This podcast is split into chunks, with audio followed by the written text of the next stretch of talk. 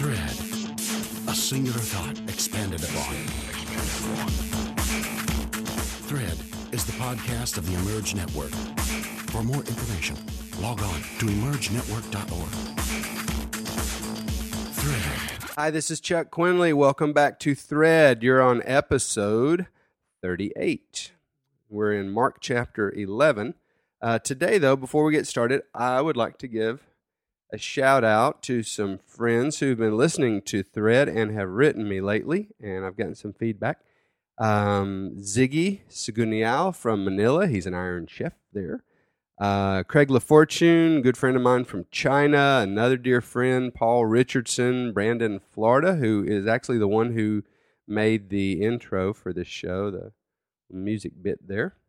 Uh, and a really sweet friend, actually, friend of my daughter that became a friend of mine and my wife, and we just adopted her into the family. Brooke Sherlin, who's in Cleveland, Tennessee this week, and staying there, I think, for the summer. So, thanks to all of you and to the rest of you who are listening. And today's topic is the state of our worship.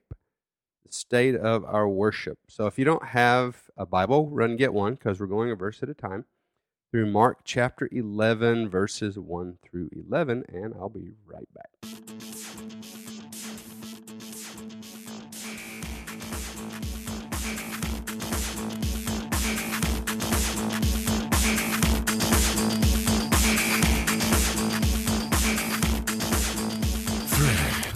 All right, Mark 11, verses 1 through 11. Let me start with a question.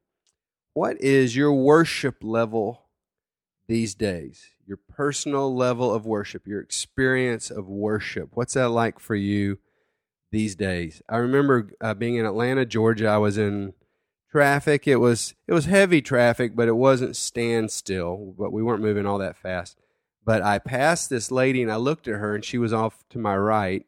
And as I went by her, she was in her car alone and she had her right hand on the steering wheel, but she had her left hand, you know, raised halfway up, and she was crying, but she was happy, and she was, uh, and I knew exactly what was happening. You know, she was caught up in worship. She was in her car in traffic, and she was giving God her love. She was expressing her heart to Him. She was glorifying Him. And um, when I saw her, I smiled because you know it, other people driving by would think, "Oh, she's just crazy," or she's having a meltdown of some kind emotionally. But I, I've been right where she's at. You know, a car's a, a pretty intimate little cocoon, and uh, many times, you know, God's shown up in the car, and I just praise Him for those moments anywhere, anytime when I feel His presence, and I want to always stay sensitive and stop whatever I'm doing when God walks in and wants to get my attention. And even beyond those moments, you know, I, I want to be a worshiper of God. You know, in airports all over the world, they have to build prayer rooms for Muslims. Uh, and, uh, you know, we ought to respect that and honor that. These are people that are serious about the devotion that a person owes to God. And that you stop whatever you're doing, and however inconvenient it is, you just stop it and you get on your face and you worship him.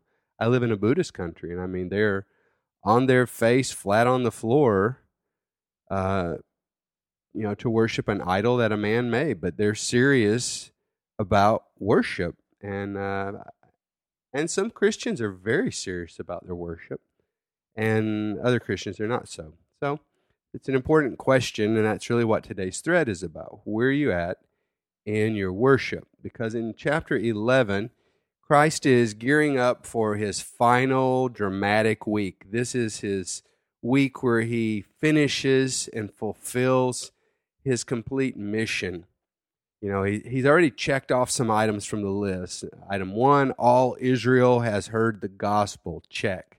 He's gone through every little town and village and has taken his disciples with him and has sent 70 uh, others to go out. And so they have blanketed the north and the south of the country. Small and large cities have heard a gospel presentation. They've had the sick healed. They've had uh, all kinds of miracles to prove the gospel, and God will always do that. Um, And so now he's he's finished that. Number two, he's already checked off on the list. He has made disciples, thoroughly made disciples, and he has trained the next generation of leaders. He has those who will take up this movement from this point on. And check, that's already done in his high priestly prayer in John 17. He's able to go to the Father and say, I have finished the work you gave me to do. And that work is training other leaders, because that's what the context says. He's talking about them. Uh, third thing, check off false religion, cursed and addressed. So he is a, a prophet.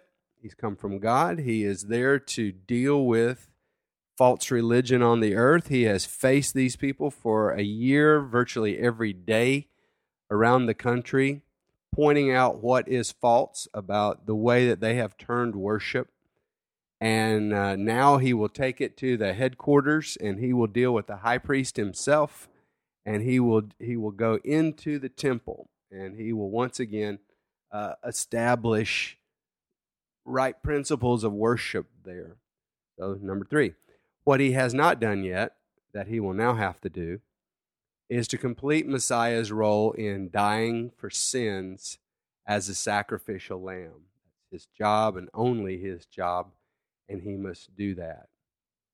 And then he must conquer death and reverse the curse upon the earth. And to do that, he will need the Father's help because he has to die in order to do this. And he has to die in faith, believing that the Father will do his part and will resurrect him, and that the curse that's been placed on the earth for thousands of years will now be broken and will be reversed. And then finally, he'll be able to open a way for man to come back to Father God.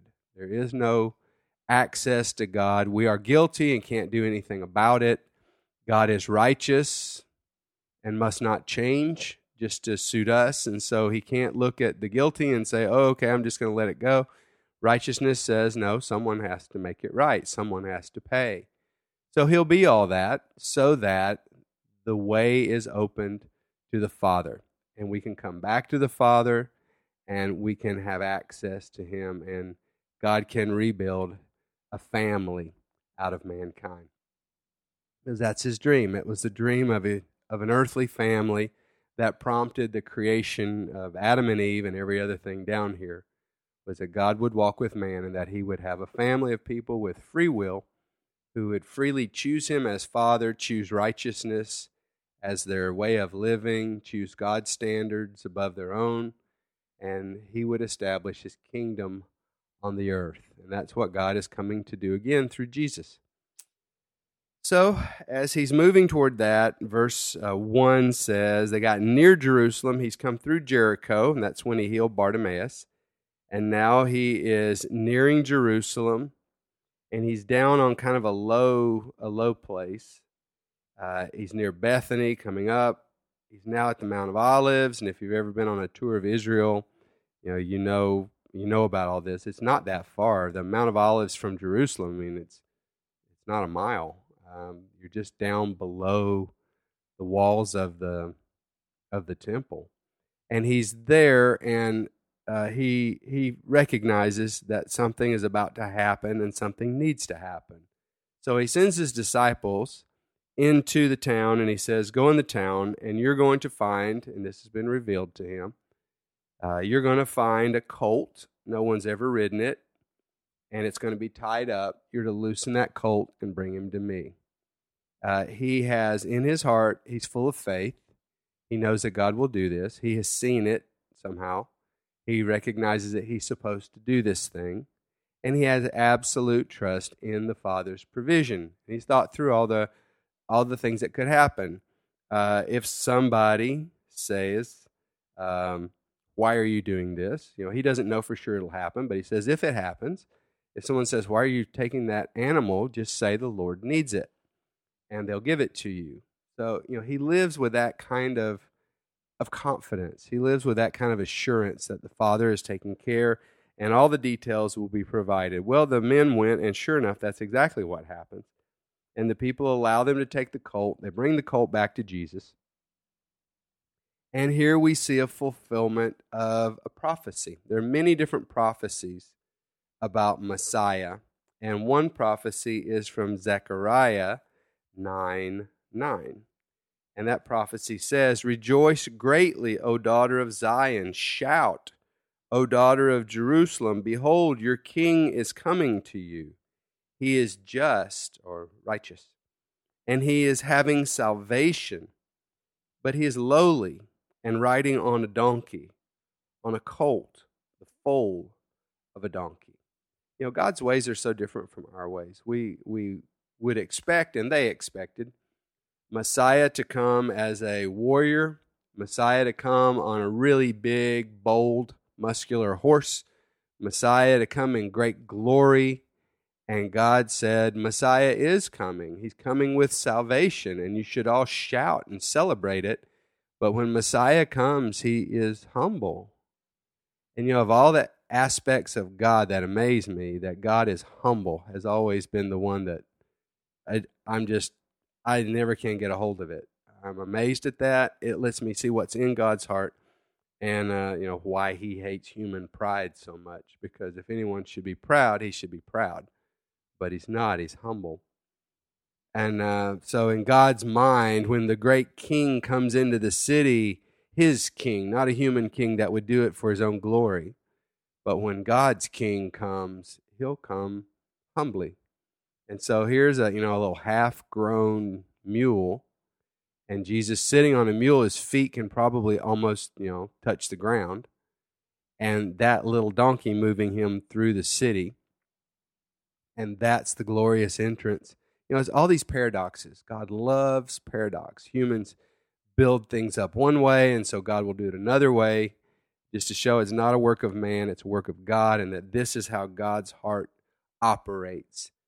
Um, so here comes Jesus into the city on this donkey, and the people come under a, um, a Holy Spirit anointing for worship.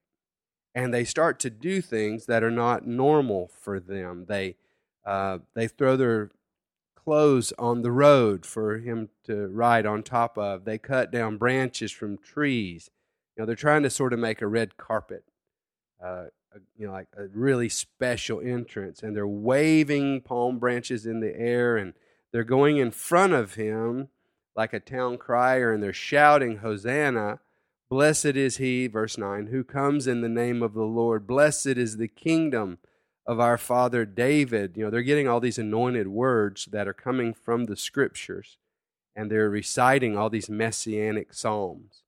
Uh, Blessed is the kingdom of our father David that comes in the name of Jehovah. Hosanna, save us in the highest. And they're bringing him in. They're just caught up in this, you know. Uh, they don't, you know, there's a part of this that is beyond them. It's not just that they've said, okay, it's time to worship they are caught up in worship. The Holy Spirit is moving them, and they have gotten themselves in a place with, with worshiping people, and Jesus has shown up, and their, you know, their, their soul just automatically rises to meet the presence of God that is in their midst and they find themselves you know outside of their normal way they're shouting they're jumping they're you know, they're caught up. And I've been there, and I praise God for every time I've ever been in a place where it seemed like God showed up in that place. We felt we felt him come in there. We began to worship and cry and and you know just pour our heart out to God. And I've been there so many times in so many different places. You know, here in Thailand, we were making a video, promotional video for an orphanage to help them raise some funds recently, and the uh, Norwegian missionary was saying that he's these are kids. I mean, this is hard case. Their mothers have been their mothers are hill tribe women. They don't have proper documents, so they don't even exist as legal people as far as this country's system works. So they've gone into court on their very first time. They've had no legal representation, and they've been given like 25 year jail sentences for their very first crimes. Uh, and if there's no one that can take care of their children, their children go to prison with them. Uh, and so you got these mothers and kids all in the same jail, and they're sleeping like um, like spoons and forks, you know, in a tray. They just body to body to body, and it fills the whole floor. There's no beds. It's just a hard life. So this brother goes in there and he talks to the warden and he says, I'll take these kids and uh, I'll bring them to see their moms. Uh, so he takes them to his house and he, he raises them, puts them in school, and just, uh, you know, such a noble work. But he said, you know, I recognize it's not enough. They have to know God. And so we've been having times to teach them how to worship God. And, uh, you know, they teach them the songs to sing, they teach them to sing. And he said, and we began last week. He said, we started and we decided every night last week we're going to worship God. And he said, something happened about the third night. We were singing and it was, you know, it wasn't just us anymore. All of a sudden there was a presence in the room from God and, and things started happening in people.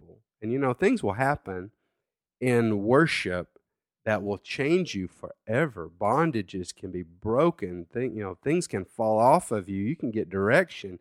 You can get words from God in a place of worship. So let me come back to the question How's your worship today? You know, I'm a leader, I'm a father of a large family.